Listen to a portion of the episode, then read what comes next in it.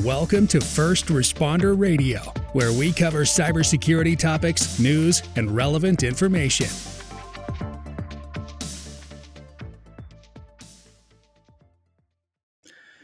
And we're live. Hey, folks, my name is Rico, and I'm your host with First Responder Radio. And remember, First Responder Radio is brought to you by First Responder Coffee, the, the world's first cybersecurity coffee.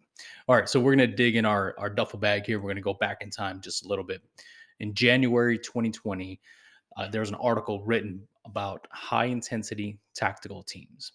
Time is money, a phrase that is commonly used through the years of highlighting the importance of wealth, specifically in financial gain. From a cybersecurity perspective, however, the phrase can mean the opposite.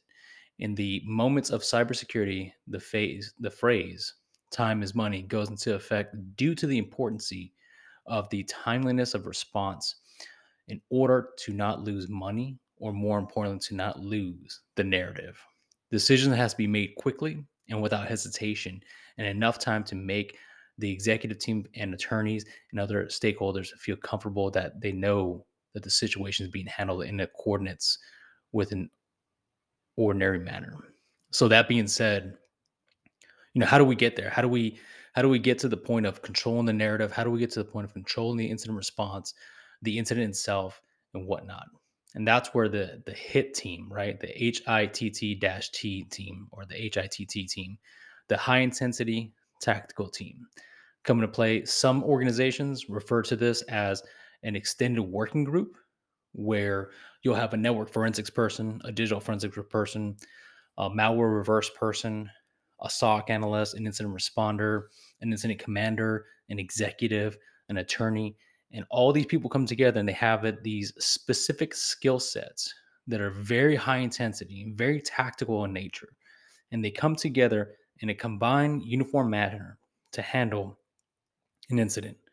And the purpose of this HIT team is to make sure we're doing right by the company.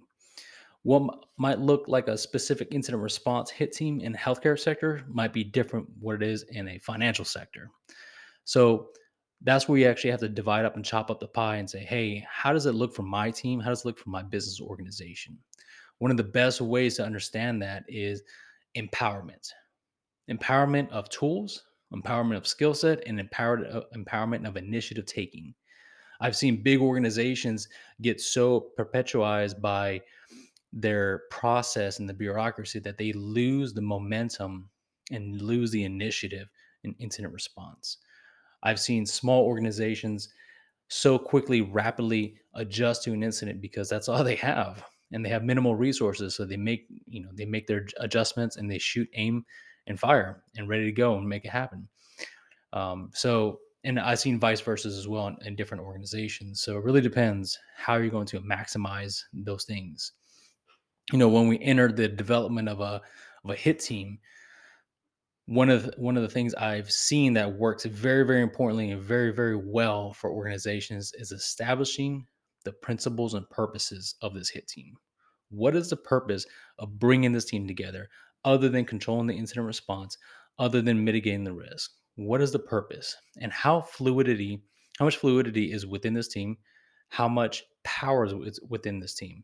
Because if you just have a bunch of highly skilled operators with no mission, no task, no conditions or standards, you just have a bunch of people who are just pretty much rock stars playing in their own song and they're just in one gathering point. So it pays no value. So the question resides is what can you do? How can how can you take what we learned today and develop a hit team of yourself? One, I would say identify those key stakeholders. Two, identify the skills you need to do an incident response or manage a crisis or anything like that. And three, kind of shore up your gaps. If you're missing a legal representation, go find one. If you're missing a technical person who does a reverse malware, go find one. It's not that hard, especially nowadays.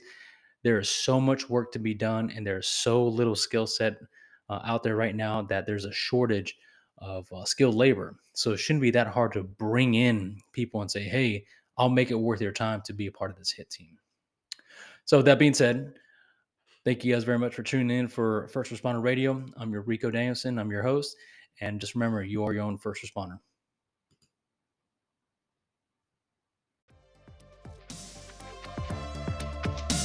Thank you for listening to First Responders Radio. Remember, you are your own first responder.